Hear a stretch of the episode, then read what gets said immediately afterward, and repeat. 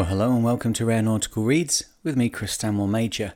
In this episode, we're finishing Alfred Loomis's The Cruise of the Hippocampus with Chapter 11. Chapter 11 Concluding Thoughts on Sailing. The blood of hundreds will be on your head if you make this cruise, said a friend of mine when I was discussing the possibilities of taking an auxiliary sailboat to the Pacific. That was a year ago before the delightful little hippocampus had sailed into my life. How's that? I asked. Because you don't know anything about sailing, and you'll be fool enough to say so, and the first thing you know, all others who are as ignorant as yourself will be following you to a watery grave. But, I protested, there doesn't seem to me to be anything difficult or dangerous in the plain, unvarnished sailing that I intend to do. I'll have a motor to get me out of the tight places Oh, that's all very well, said my friend, but it takes at least five years of experience to make a yachtsman. What do you know about scandalizing a mainsail, for instance? Well, not a thing, I cheerfully admitted. A mainsail is the last thing I'd want to scandalize. But if I were put to it, I bet it wouldn't take me five years to get the knack of it. You're hopeless, said my friend, and there the matter rested. Advice on yawls. Having learned that it was foolhardy of me to set off in a sailboat without prior experience in sailing, I next sought advice on the type of rig that is best suited for tropical cruising. The opinions delivered were many and varied. One man who had a sloop to sell pointed out that Josh Slocum sailed around the world in a sloop, and I hadn't the wit at the time to know that Captain Joshua, after one or two painful experiences, converted his sloop into a yawl and sailed for forty two days on end without touching the wheel. Another man knew where I could get a bargain in a Long Island 30 footer, which had the advantage that in a sudden squall it would lie right over on its beam ends without capsizing. This bargain attracted me enormously until I was informed that cooking is difficult aboard a boat that's likely to lie over on its beam ends every minute or so. Then I got into the hands of experts who assured me that a schooner is absolutely the only thing for long distance cruising. Very well, said I. Bring on your schooners, schooners for all hands. It appeared that I had the wrong kind of schooner in mind, and when it penetrated my consciousness that a schooner yacht is a vessel with two whopping big mainsails, I lost some of my enthusiasm. This was to be a pleasure cruise, not a punishment. One man suggested ketches. He knew where I could buy a fine big ketch named Typhoon that had sailed across the ocean and back. When he named a price of six thousand dollars, I contented myself with borrowing Typhoon's taffrail log. Brigs, barks, brigantines, and barkentines being out of the question, my choice seemed to be narrowed down to yawls, and I paid a friendly call on an editor to ask him what he knew about yawls. He knew a lot about them. Theoretically, he said, the yawl is the ideal type of sailboat for long or short distance cruising. Everybody who has never sailed a yawl will tell you that. However, I've yet to hear from a man who has sailed one, and my personal opinion is that actually a yawl is the worst rig for any kind of cruising. The mizzen mast is stepped above the waterline, and if that doesn't kill a yawl as a seaworthy proposition, I can give you a half a dozen other objections that are just as valid. Well, I said, I guess I just won't take a cruise. So I went out and bought the yawl Hippocampus, which is as seaworthy a packet as ever sailed to the Spanish Main. Advice on masts. When the Hippocampus was going into commission in New Rochelle, I learned the most discouraging things about her. In particular, her masts were too light for cruising in the southern seas. What you want, said a neighbourly yacht owner, a shorter, thicker mast that will stand the shock of a sun squall. If I were you, I'd take those spars out and place them with sticks of at least two inches greater diameter. That six inch mainmast is all right for protected cruising, but down where you're going, it doesn't pay to take chances. People talk of taking masts out of other people's boats as though they were lead pencils. So I held the advice in abeyance, not having the money nor the time to refit the hippocampus with heavier masts, and one morning, about three months later, it was returned vividly to my memory. We were lying in Kingston Harbour, Jamaica, and at about ten o'clock all hands were getting at last forty winks of beauty sleep when we heard sounds of a small boat being rowed in circles around the hippocampus. Presently, a salty voice smote the calm morning air. Said the voice, now, here's a boat that must have been built especially for tropical cruising. Most yachts that come down here from the States have masts that are much too heavy. Hers are of exactly the right proportions. Well, good morning, I said, poking my head through the companionway. How'd you make that out? Up north, they told me that her sticks were entirely too light for this region. Not a bit, said the admirer of hippocampus. In the short, choppy seas we have down here, both in harbour and outside, the yachts with heavy spars shake themselves to pieces in no time. If you have light masts, you can always reduce sail to save them. If your spars are heavy, you can never avoid that incessant pound, pound, pound that shakes the heart out of you and your yacht. Well, thanks, said I. There's a certain savvy yacht owner up in New Rochelle who'd like to correspond with you. My humble opinion of yawls. My experience in sailing before the cruise of the Hippocampus was confined to a short run in a sailing dory in Newport Harbour and a 70 mile sail in a sloop in Bermuda. Consequently, I do not pose as an authority in sailing matters. However, it is my humble opinion that the yawl is the ideal type of rig for the long distance work. As compared with a schooner, she has one heavy sail instead of two, and this is desirable when it becomes necessary to lower on the approach of a sharp squall. Moreover, a seagoing yawl can be built smaller than a schooner, which is a decided advantage when cost of operation and ease of handling are considerations. Between a sloop and a yawl, there is no comparison, because the yawl has all the advantages of the sloop and has, in addition, the jigger sail, which is her distinguishing characteristic. This jigger then permits one to trim sheets so that the yawl virtually steers herself. It may be said for the schooner that her sail area is reduced in proportion to the yawl's spread of canvas when double reefs are taken in both sails. Nevertheless, it takes time to reef sails, and time in small quantities is often of vital importance. Perhaps it will be thought from my constant reference to them that I have squalls in the brain. My preference for boats which handle easily is not based on a fear of sudden puffs of wind, however, but on an inherent love of leisure. When three or four men embark on a long cruise in a small boat, the novelty of steering or trimming sheets wears off, and sailing becomes a business. It never becomes monotonous business because the sea and the weather are constantly changing, and it is always as much fun to put to sea and stay there as it is to put into harbour and stay there. Business though it is, sailing should never denigrate into a duty or a hardship, and the way to keep it out of either class is to arrange that all hands have their regular sleep. On a yawl, this arrangement consists of setting the sails at night so that one man may stand his watch alone, regardless of what comes in the weather line. If it is blowing hard at sundown, all hands may lower the mainsail before the night routine starts, and the man on deck can be satisfied that he can handle unaided any situation that may arise throughout his watch. The same applies in squally, unsettled weather, when it is calm one moment and blowing furiously the next. The jib and jigger are left standing, and while during periods of calm they do not slat about annoyingly or dangerously, they present sufficient sail area to carry the boat along nicely when a stiff breeze springs up. Only with the yawl rig can this ideal combination of enough canvas for headway and not too much for safety be effected. Weather in the Caribbean. While on the topic of weather, I may as well answer the burning question that has often been asked me with respect to sailing in the Caribbean in the summer season. Isn't it a bit too hot for comfort in the tropics? The answer is yes and no, and depends on the kind of clothes you see fit to wear. If you want to dress yourself in a full consignment of garments from stiff collar and necktie to spats and patent leather shoes, it is too hot. But if you are contented with a bathing suit by day and a flannel shirt and khaki trousers to slip over it at night, it is not too hot. Hardly a night passed when Hippocampus was south of the Tropic of Cancer that the warmth of a blanket wasn't welcomed in our bunks or that we didn't relish the extra protection of a slip on sweater during the midwatch.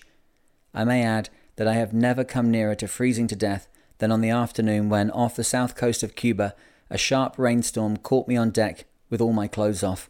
My shipmate Squib, who was in the same predicament, stuck it out, but at the risk of flooding the cabin, I dived below and got myself into a full suit of sweaters and oilers. Ten minutes later, of course, the day was as hot as it had been cold, but there was always the recourse of a cool dip over the side. The friendly sharks. Ho ho, says the incredulous northerner, did you dive over the side whenever the spirit moved you? Well, strictly speaking, we did not, I have never seen a shark bite a man, and I have never seen a man who has seen a shark bite a man, but I have heard of a thousand men who have seen a man who saw a shark bite a man. That's rather complicated, but it's enough for me. As recounted in a previous chapter, I had an experience with a shark that made me still more wary, but even that did not keep us from trailing circumspectly from the bumpkin on occasion. The day we landed at Los Indios on the Isle of Pines, Cuba, I so far forgot my habitual caution as to dive overboard to carry a mooring line to a wharf jutting out into deep water. I clambered safely up, secured the line, and returned aboard to adorn my person again with wristwatch and spectacles. And that short interval of time was all that a small Cuban boy required to make the quarter mile from shore to head of dock. Hey, he cried, panting and gasping from his rapid running. Shaco, malo! And he made the gesture of diving and swimming. From his haste and worried expression, as much as from his words, I gathered that it was unhealthy to swim in those parts, and although subsequently we grounded the yawl and cleaned her sides in shoal water, that was reasonably thickly populated with small friendly hammerheads, I never again played the role of water spaniel in deep water. The stupid mosquito. I was on the point of remarking that just as I have never seen a man being nibbled by a shark, I have never seen a tropical mosquito thirst for human blood, but my reference to Los Indios reminds me that during our stay there, we had a visitation from the little pests. After washing the hippocampus's sides, we sought advice from the port officer, the collector of customs, the health inspector, the dock foreman, the steamship agent, and the mayor of Los Indios concerning the depth of water over the bar of the Indian River. He said there was six feet of water, and we believed him until we ran aground in four and a half feet. It was then that the mosquitoes descended on us and demanded our life's blood. But presently, when the tide had lifted six inches, we kedged off and anchored half a mile from shore. Those stupid mosquitoes returned to the jungle to feast on crocodile hide and never again molested us during our stay in Los Indios. For fifteen minutes in Bahia Honda on the north coast of Cuba and for one night in Gatun Lake, Panama, we were also bothered by mosquitoes, but on no other occasion after leaving Florida did we have the slightest need for screens or citronella. On my return home last autumn, I met a man who had spent the summer almost as far north of New York as I had been south, and he told me that well within the Arctic Circle he wore gloves, veil, and canvas leggings and was nearly eaten alive by mosquitoes. There's a contrast for you. The menace of hurricanes. When we put Hippocampus out of commission in Panama and Squib and Chambers embarked for Point South, I secured passage as a deckhand aboard a Panama liner and worked my way north. And I worked. I learned the weight of a holystone as I never did in my hitch in the Navy, and in eight days I suji wujied enough paintwork to qualify me as a first class paint washer extraordinaire. But that's an aside from the point. After four o'clock of each day, we foremast hands were permitted to amuse ourselves, and as my chronometer, sextant, and books were in the safe keeping of the captain, I used to wander up to the bridge and do a little unofficial navigating. On the afternoon that we approached the town of Port au Prince, Haiti, the third mate with whom I was talking looked aloft and said there was trouble brewing. I looked up too, and all I saw were a few ragged clouds with the same suggestion of pink on their edges that I had seen any number of times during the preceding three months.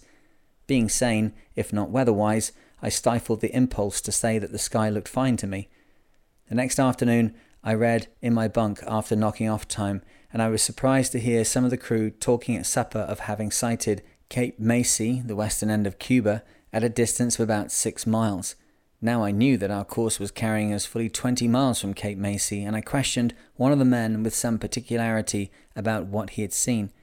He had made out, he said, a lighthouse as plain as the nose on his face. He had that kind of nose, and had seen individual trees, and he supposed that for some reason the old man had changed course. That didn't seem reasonable to me, and I was thoroughly mystified when, observing that the third mate was again on watch, I climbed to the bridge for information. Hello, he said. Remarkably clear weather we're having. I sighted the tip of the mountain on Cape de Marie a little while ago, and that's fully a hundred miles off.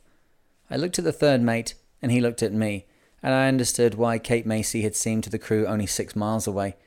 Just then the radio man came forward with a message from the captain, and that message read, Hurricane reported from Trinidad moving west northwest across the Caribbean. As that was as near as I came to the only hurricane that swept through the West Indies in 1921, I cannot qualify as an expert in hurricanes. The ship was well out of its track, and we felt only the mighty roll that it sent out hundreds of miles in all directions. For two days, the deck stewards were fairly busy with the passengers, and then the sea flattened out as the disturbance passed away. But the next time I see a certain particular effect of clouds and light which is followed by a period of extremely high visibility, I'll know better than to doubt the word of an old timer who tells me that there's trouble brewing. The fly in the ointment. The menace of the hurricane is the only fly in the ointment of summer cruising in the Caribbean. Everything else you can get used to calms, squalls, and even waterspouts, but you can't laugh away a big twister. I believe implicitly the words of a succession of sea captains that it is only by a miracle that a small boat will live through a hurricane. Gales, these wise old dogs of the sea tell me, are nothing to snivel over, and the smaller you are, down to a certain limit, the better your chance of coming through unharmed. Although the sea builds up into mighty mountains, the waves move in a steady procession, and you can easily live through the chop that rides them. But in a hurricane, the wind not only blows with a force sufficient to rip iron hatch covers loose from their fastenings, but the sea comes in from all directions and piles up in a smother that will swamp even the tiniest small boat. Nevertheless, I am less frightened of hurricanes now than I was before I knew a solitary thing about them. In my guileless, unarithmetical way, I used to read on the pilot charts that says 6% of hurricanes occur in the Caribbean in July and 12%, or whatever it is, in August, and so on, and somehow I had a picture of six hurricanes waltzing across Jamaica in every seventh month of every year. But bless me, that is not at all the case. They haven't had a hurricane in Jamaica for five or six years, and there are thousands of little Caribbean children running around naked who have never even heard of one. If I say, as I should have said much earlier in this chapter, that the Caribbean is the best, the most satisfactory cruising ground that I've ever struck from the points of view of temperature, scenery, freedom from inclement weather, and absence of insects. Wouldn't you cruise there in summer on the off chance that no hurricane would hit you? I don't say that the menace of the hurricane ever leaves you. You are aware of it waking and sleeping, and when American consuls and other weather sharps tell you wisely that a perfectly well behaved, gentlemanly sort of day looks hurricaney, you have to restrain the impulse to do murder. But I have never yet heard of a yachtsman say that the mere awareness of possible danger detracted from his enjoyment of the moment's pleasure. Living in the vicinity of hurricanes, you get used to them, just as a city man gets used to mail trucks and taxis, and neither the sailor nor the city man wears a mourning band around his sleeve because he may get picked off at any minute. Besides all of which, News of hurricanes always comes by radio at least two days in advance, and it's surprising how far inland you can run in 48 hours. The indispensable motor. I started this chapter with the intention of telling what I have learned about sailing during a voyage of three or four thousand miles, and it has taken me right to the end of the space to say that I don't know much about it. When we started from New York and ran into our worst weather almost immediately, I knew less than nothing about handling a yawl, and if it hadn't been for the skill of Chambers, we would probably have ended the cruise there and then. But by force of example and under the buffeting of experience, I did pick up a trick or two, and I think now as I thought when I was shrouded in abysmal ignorance that sailing a small boat is easy. Of course, the power that you pack away in your auxiliary engine is what makes it easy. I used to be a motorboat man, pure and simple, but more or less pure and fairly simple. Now I am a sailboat man from the word go, but I am a motoring sailboat man, and when the wind dies and I find myself drifting stern first toward a rocky ledge, I start the engine and get away from there. Similarly, when it was proved by experiment that Chambers, excellent sailor that he is, endangered both Hippocampus and the port of Havana by making a landing under sail, we doused canvas and startled the natives with our skill as motorboat men. So, if all hands will follow my twofold, double acting advice of never putting to sea in a motorboat that is unequipped with sail, or in a sailboat that has no auxiliary engine, there'll be no blood on my head. The end. Well, that's the end of today's chapter, and we're going to continue with the story tomorrow. Now, if you haven't already, consider please going over to patreon.com forward slash the mariner. You can follow the link in the podcast description. And there we have a growing community of people just like yourself who are interested in sailing, interested in seamanship, and interested to learn more techniques and tips that can help their time on their boat be safer and more enjoyable. So, at $5 a month, your donation directly contributes to me being able to produce the podcasts and keeps the lights on, keeps the wheels going round. But if you are interested in developing your skills further, then you may be interested to increase your contribution to the next level up, to the mate level. And there, for $20 a month, you get access to the one hour professionally produced seamanship training videos that we do each month which drill down and look at specific aspects of seamanship and safety at sea, get into the nitty gritty of it, and uh, share with you information that can make your time at sea both more enjoyable and safer. So, if any of that sounds interesting, go along to patreon.com forward slash the mariner or follow the link in the podcast description and become part of the community. But that's all for today. So, I hope that wherever you are and whatever you're doing, you are safe and sound and I look forward to speaking to you in the next one. Cheers.